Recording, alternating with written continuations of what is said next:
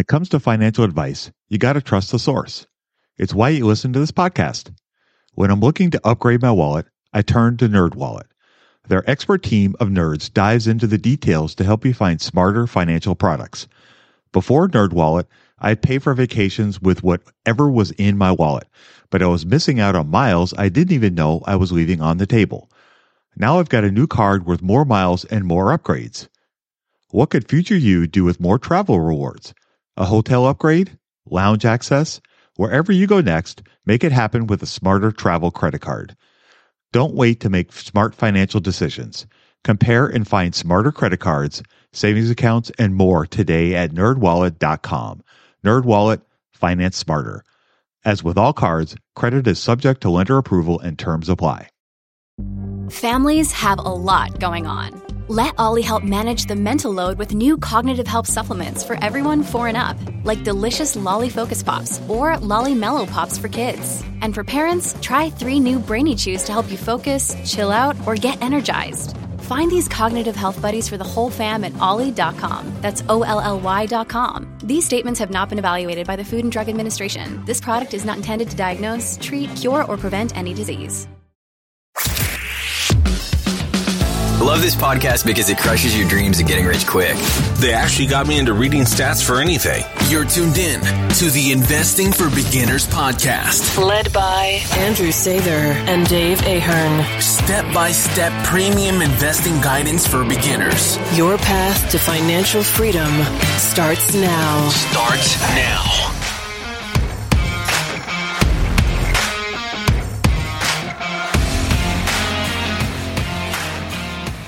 All right, folks, welcome to Investing for Beginners podcast. Today we have episode 313.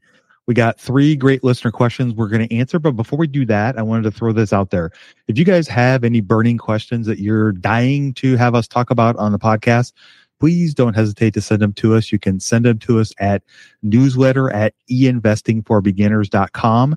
That's newsletter at einvestingforbeginners.com. Please don't do this if you're driving driving heavy machinery, doing brain surgery, playing golf. Please do this if you're sitting down listening to the show or you're at work, not supposed to be listening to the show and doing something else. Anyway, please, if you have any questions, please do not hesitate to send them to us. We'd love to answer them for you on the air. So with that said, let's go ahead and dive into the first question. We got this really good one from Lisa. It says, Hi, Dave and Andrew. I recently started listening to your podcast, and to be honest, I don't know anything about investing. I have a Roth IRA account that I opened and have a largish sum of money in there, but have been paralyzed as to what to invest in. So it literally sat there for a year doing nothing. I love the idea of making a regular monthly contribution and plan on starting this with your value spotlight. My question is this. What would I do with the existing 10,000? I initially thought of putting it in an index fund, but wonder if it makes more sense to use it towards the value spotlight picks as well. I am 50 and am quite late to the investing game, but don't want to waste any more time. Thank you for your help and explaining investing in terms that I can actually understand. The free ebook download is super helpful. So this is again from Lisa. This is a great question. And Andrew, I'm going to turn over to you for first stab. So we actually feel like we've gotten this question a lot and ended up getting together with our buddies Chris and Evan and made a resource that people can use to answer this for themselves because to me, the answer would depend on your goals, your risk tolerance, where you are as an investor, all those things. So maybe, you know, you want to talk about that resource and how people can find it and then how they can start to think about the answers themselves. Yeah, for sure. So if you go to financialbirdsbees.com, that's all one word, there is a link on there that says lump sum calculator. And you can use that to help you walk you through some of the risk tolerances, some of their goals, how much money you have to start, all those kinds of things. And it can give you kind of a guideline to help you figure out what's the best way to get started for you. Unfortunately, with financial advice, not that we're giving financial advice, but talking through finances with people, it all comes down to personal finance. And it's, you know, what you may be able to tolerate and what Andrew may be able to tolerate and what I may be able to tolerate are all three different things. We all may have similarities to there, but it's going to be different for every single person. And, it, you know, not to put the old beagle depends on the question, but it, it really does depend. And I think you have to decide for yourself what you can tolerate and how much volatility you can stand and what you can sleep well with night and what you feel comfortable buying. And I think once you start to answer those questions for yourself, then you can start getting into the nitty gritty of whether how much do I want to put in this? How much do I want to put in this? How often do I want to contribute? All those things depending on your financial situation. Some people may be able to do it every week depending on how they split up their paychecks. Some people get paid once a month. Some people get paid semi-annually. If you're on sales, you may get paid one month or two months and not got paid, not get paid for three more months. So you have to budget your money out longer. There's just a lot of different ways to slice the pie. And so I think it really comes down to really what you're comfortable with. And the financial calculator, again, at financial birds and bees, not and sorry, financialbirdsbees.com and that there's a lump sum calculator on there that can help you. It's free. It's super easy to fill out. I think there's six questions on there. There's four. Plug, four, sorry. There's four questions on there. You plug the four questions in, it'll give you an answer very easily. So I guess would be my thought. Now, Andrew, if you were Lisa and not to give her advice, but maybe what would you do if you were in her situation? I look at it as how involved do you want to be? And that's part of the question that the calculator will ask you is I think time horizon is important for example, I was talking with a gentleman last night who I got connected with, and he said my time horizon realistically is five to 10 years. And so I basically said, realistically, stocks are not for you um, for that purpose because the stock market is volatile in the short term. So to me, I think the big question, it sounds like Lisa's bought into stocks. Sounds like she has a long enough time horizon where that makes sense.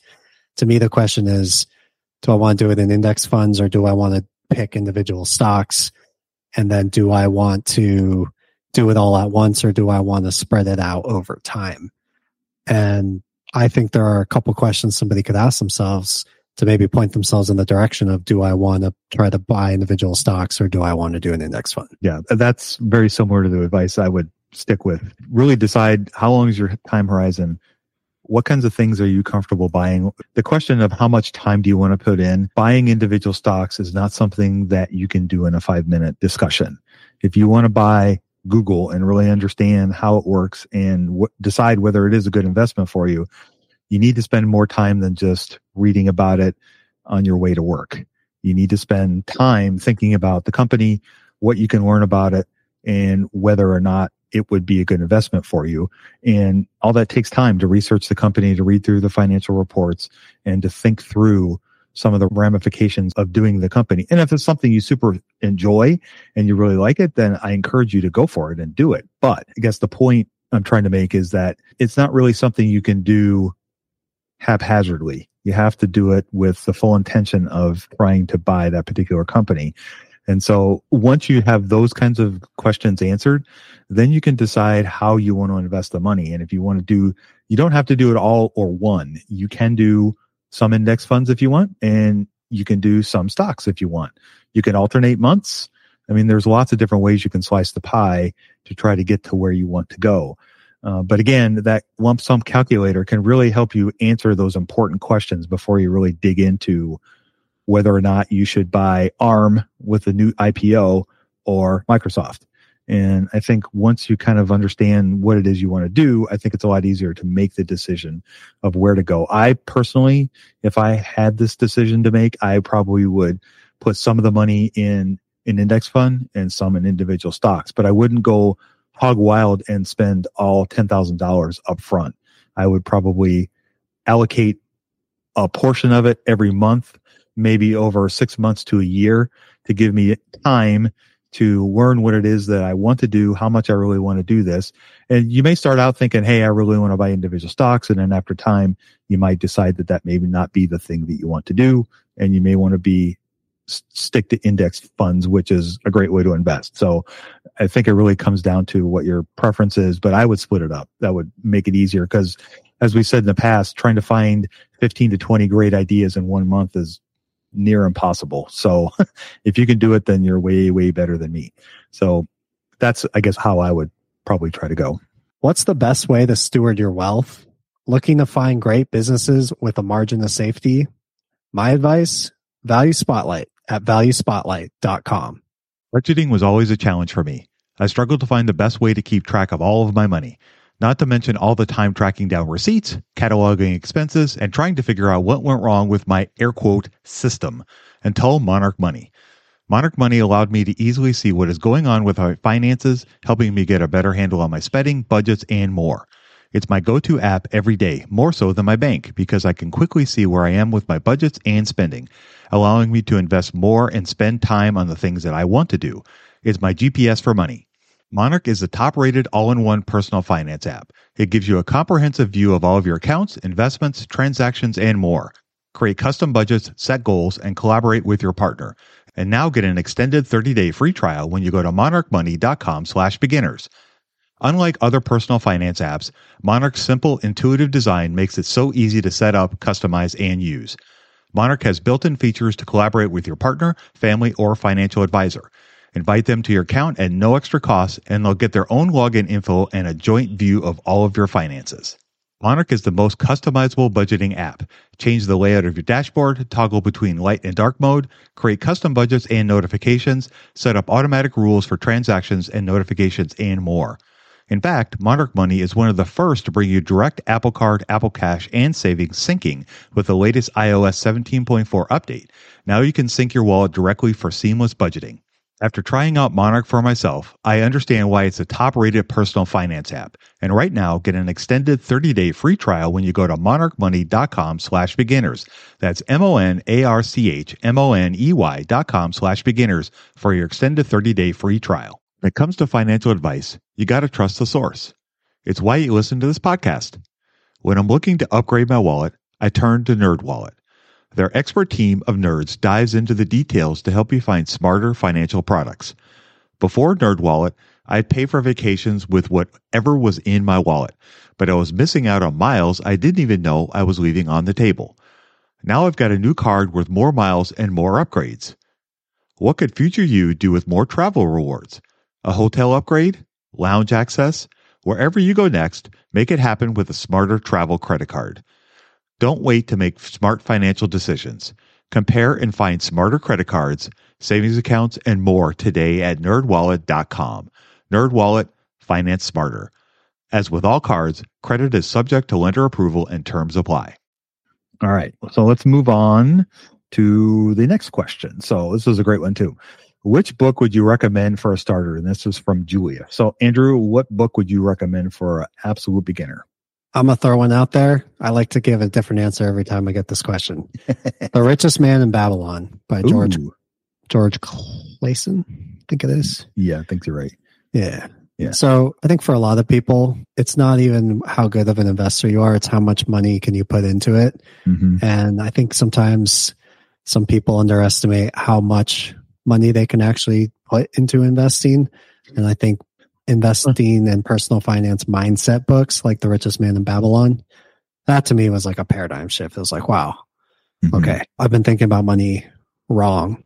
This is a good way to think about money. And if you can get your habits in order, I think that can have a huge force multiplier in your results. Yeah, for sure. That yeah, that's a fantastic book. We haven't talked about that one for quite some time, but I think that's a great one to start with.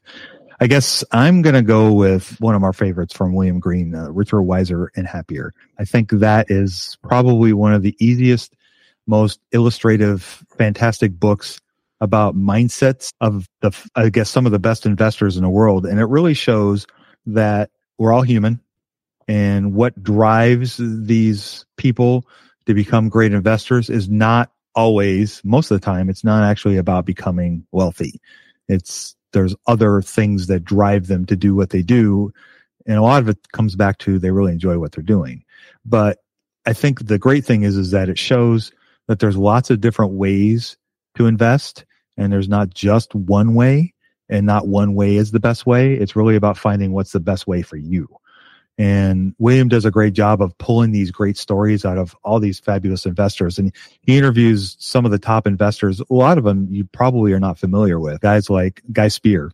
And actually, Guy's not in the book, is he? Um, He's not, no. Yeah, no. Mohnish is though. Yeah, Mohnish Pabrai is in the book. Tom Gaynor is in the book. Joel Greenblatt is in the book. Joel Greenblatt's probably a bigger name, but uh, Charlie Munger is in the book. but a lot of the investors that are in there are not big famous names out in the world of investing, but they're all fabulous investors have had a lot of success in their life.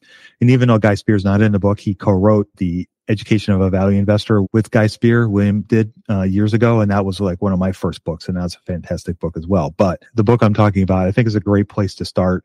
Gives you a lot of great mindset ideas to think about and just realizing that becoming fabulously wealthy is maybe not always the best goal. But if you have a different way to go about doing it, it may not work for everybody, but it will work for you. And I think it, I love the book. I've read it twice and we've been lucky enough to interview William a couple times and he's very clear writer and yeah, he, he tells great stories. Super easy to read. Yeah. I think if you're like an aspiring fund manager, that should be prerequisite. Oh yeah. Yeah, absolutely. Absolutely. Yep. I agree. All right. So moving on to the last question. So we have, hi fellas, started listening to your podcast over a year ago, perhaps two years now, and really enjoyed it. I'm a high school teacher and this year I plan on creating a financial literacy group for our students. One of the things I want to include in this group session is a way for them to practice investing using play money. There are many different options out there. Could you please suggest one that you think would be good for Canadian students to use that allows them to buy both stocks, bonds, and ETFs? Thanks for your time, Ben. So, Ben, this is a great question. And truthfully, this is the game I got out of a while ago. But when I first started investing many, many moons ago, that was something that I definitely did. You hear some people refer to this as paper trading, and it's a great way to practice investing. You have the website gives you, you know, mon- monopoly money or fake money, if you will, that allows you to do different investments and to see how it works. The other cool thing about it is, particularly with the one I'm going to recommend, is it shows you how to open an account and it shows you kind of the ins and outs of how to trade the account. In other words, how to all the different options you have to buy an investment or sell an investment. And so it can help take away some of the scaries when you go to invest because that's one of the things that most people are like, ah, I don't know how to do this. I still remember that butterfly feeling. Am I doing this right? Am I doing this right? And so the, to kind of cut to the chase, the, the website I'm talking about is Questrade.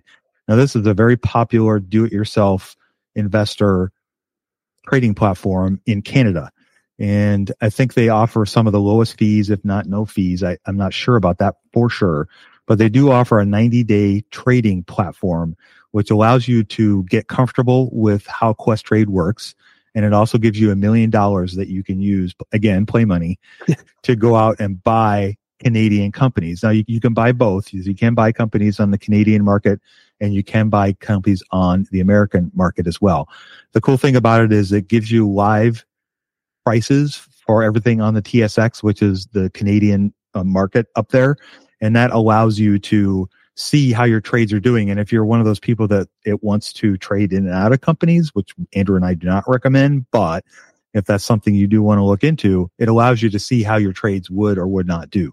And to get a sense, you know, if you really decide that I got to be a day trader, you got 30 days, you got 90 days to see how good you're not going to do. So, but the great thing about it is it's free and it allows you to really get your feet wet with how to invest, the mechanics of investing, and also to be able to track your trades and to see how well you do with buying and selling companies. And so it's a, I used it, not this particular platform, but I used a platform, several platforms like this when I first got into investing because I was curious how this would all work and how quickly or you could see ups and downs of companies and it sometimes can be a little shocking. And so it's really good to help you get a sense of how much the up and down can really impact you and your stomach and your mental state of mind because, you know, most of the time when I buy a company, it always seems to go down right away. and so that just seems to be my particular curse, if you will. Uh, but that's something that I learned doesn't bother me. And so that's something that I learned from the paper trading accounts that I could handle. It's irritating for sure, but it didn't cause me to react one way or the other, which I thought was, which I thought was very helpful. So for those of you who think that this sounds cool, if you go to Charles Schwab, they have a virtual paper trading account as well that you can set up and it's free. You don't have to set up a brokerage account with, with Schwab. You can just sign in and create your own paper trading account and you can do all the same things. And I think it starts with a million dollars as well. Again, play money. Sorry, folks but it's a great way to start. And I really encourage people that have never really done this kind of thing to kind of to maybe step into this as a way to get some practice and maybe get over the scaries, opening your first account with Fidelity or Schwab or Questrade and buying your first company because it's a big scary. What's the best way to get started in the market? Download Andrew's ebook for free at stockmarketpdf.com. When you need mealtime inspiration, it's worth shopping Kroger, where you'll find over 30,000 mouthwatering choices that excite your inner foodie. And no matter what tasty choice you make, you'll enjoy our everyday low prices, plus extra ways to save, like digital coupons worth over $600 each week. You can also save up to $1 off per gallon at the pump with fuel points. More savings and more inspiring flavors make shopping Kroger worth it every time. Kroger, fresh for everyone. Fuel restrictions apply. At Evernorth Health Services, we believe costs shouldn't get in the way of life changing care, and we're doing everything in our power to make it possible. Behavioral health solutions that also keep your projections at their best? It's possible. Pharmacy benefits that benefit your bottom line? It's possible. Complex specialty care that cares about your ROI? It's possible. Because we're already doing it. All while saving businesses billions. That's Wonder made possible. Learn more at evernorth.com/wonder. So let's say you, you were talking to Ben's star pupil in his high school class. You know, he's all about it. He traded his way to $2 million from $1 million on this Questrade game. What kind of advice would you give that star pupil for his investing lifetime? Well, if he's been able to double his money in three months, I probably should be asking him what he did and trying to replicate that myself because I think the, probably the, some of the advice I would give the star student or the star pupil would be, what did you learn from this experience? What, try to think of some of the things you did right and try to think of some of the things you did wrong and try to analyze why you think those happened. Why did buying Constellation software turn out so great and then maybe buying Enbridge, which is a utility like company, not do so great? What you may have thought going in that, hey, these are both great investments, but why did one do so well and why did the other one not do so well? And I think if you think about those answers, then that can start to become something that you can replicate for future analysis in the future. And a lot of times, frankly, you're going to learn more from your mistakes than you are from your successes. Because one thing we have to take into account in investing is there is a portion of luck involved. Sometimes you can pick a company at the right time. Sometimes it's on an upswing. There's just momentum could be propelling it forward and there's no information, but it's still going up kind of thing. So there's lots of things you can learn, but I think the, the one thing I would try to replicate would be why did this one do well and why did this one not do well?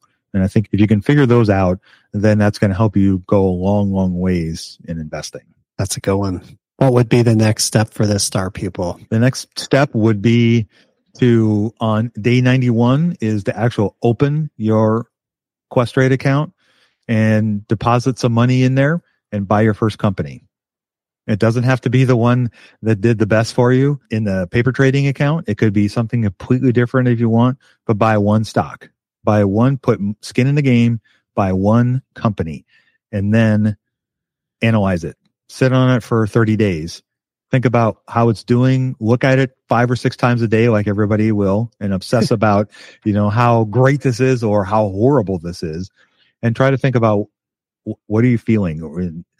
A thing I would do would be to write down in my journal, my investing journal, why did I buy this company? Where do I think the company is going to go? What are the reasons that drove me to buy it?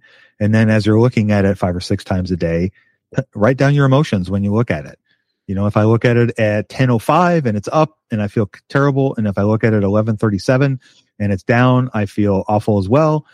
Just whatever emotions you're feeling whenever you look at it, try to write those down. And then at the end of 30 days, go back and kind of assess how's my stomach feeling? Did I have to take a lot of Tums during the month or did I not?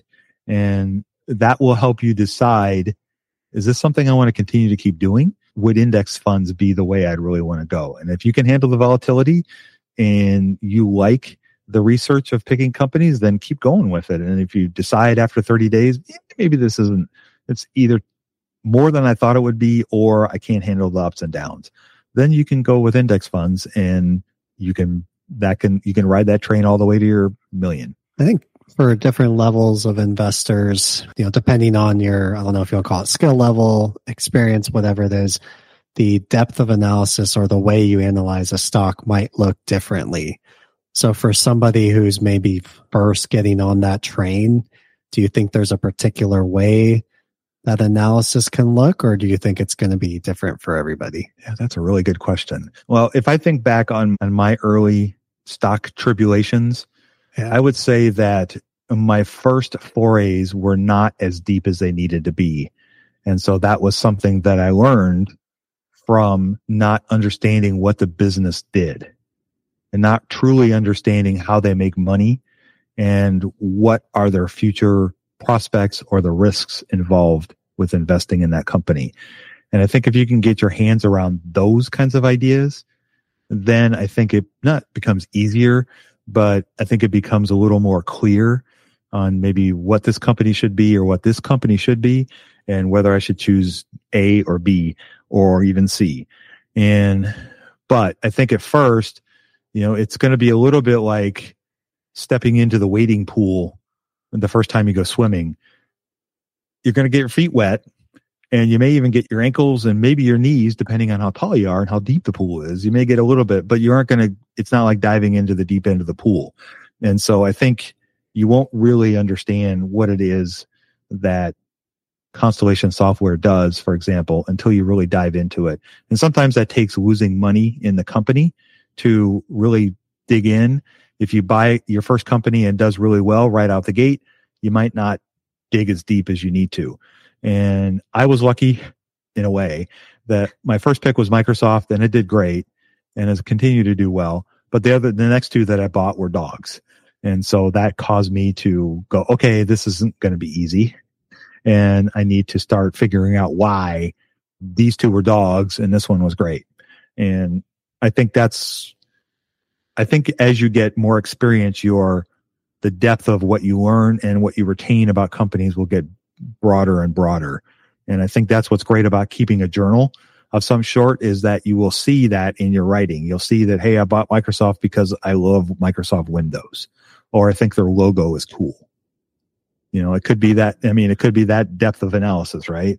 And then as you get more into it, you could learn that, hey, they got a subscription based business and Windows is one of the most popular operating systems in the world and people will gladly pay a subscription to keep using these services and, you know, all those kinds of things. It just, it gets deeper and deeper as you go. And I think that's what I would probably try to tell people is, at first it's not going to be that deep and even if you have some experience you're still going to get better the more you do it the more reps you put in. I saw this great tweet from John Rotonti he said weightlifting and investing are very similar.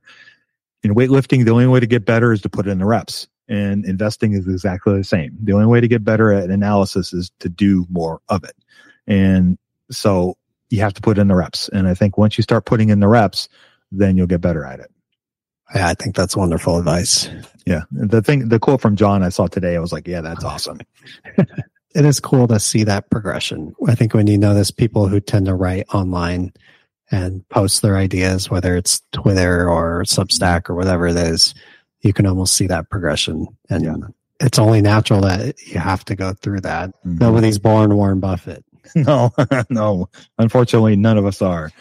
That's for sure. I would like to throw this out there. You know, that idea of writing things down, I think is so powerful. And I, you don't have to publish what you write. I think it's better if you do. And the thing is, is that I think a lot of people are afraid that they're going to be, you know, they have an imposter syndrome, which I struggle with on a day to day basis.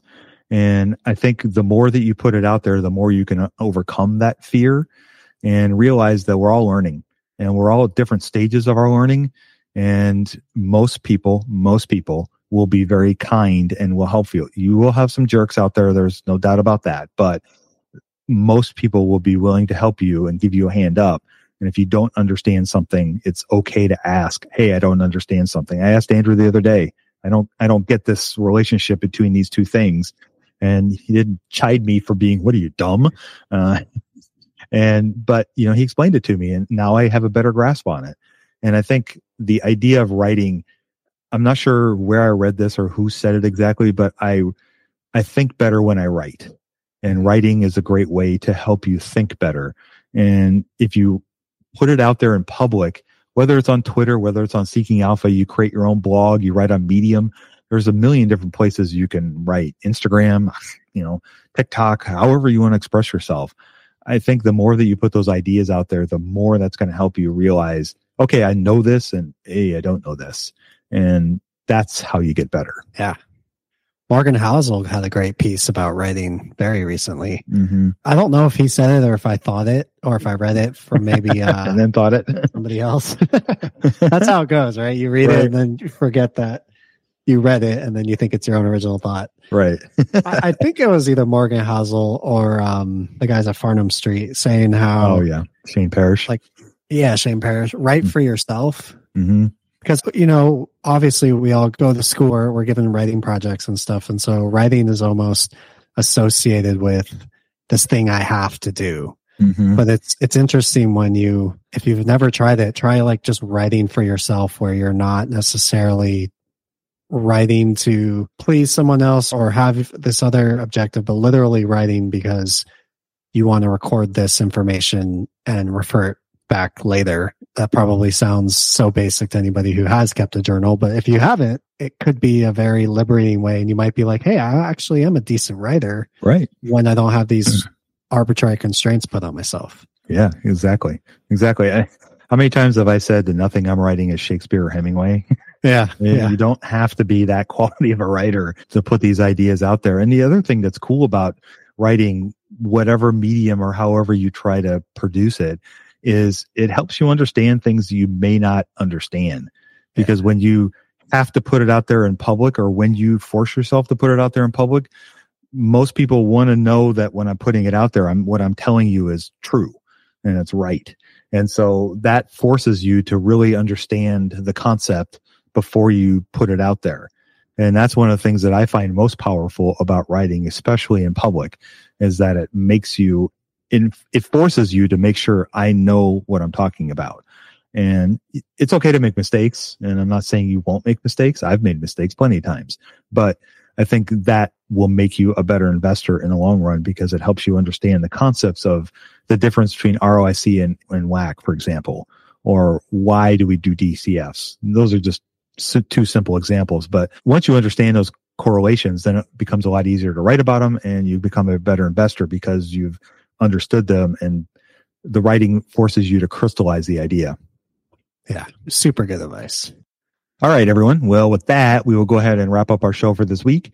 Don't forget to subscribe to the show on your preferred podcast app if you enjoyed our little show.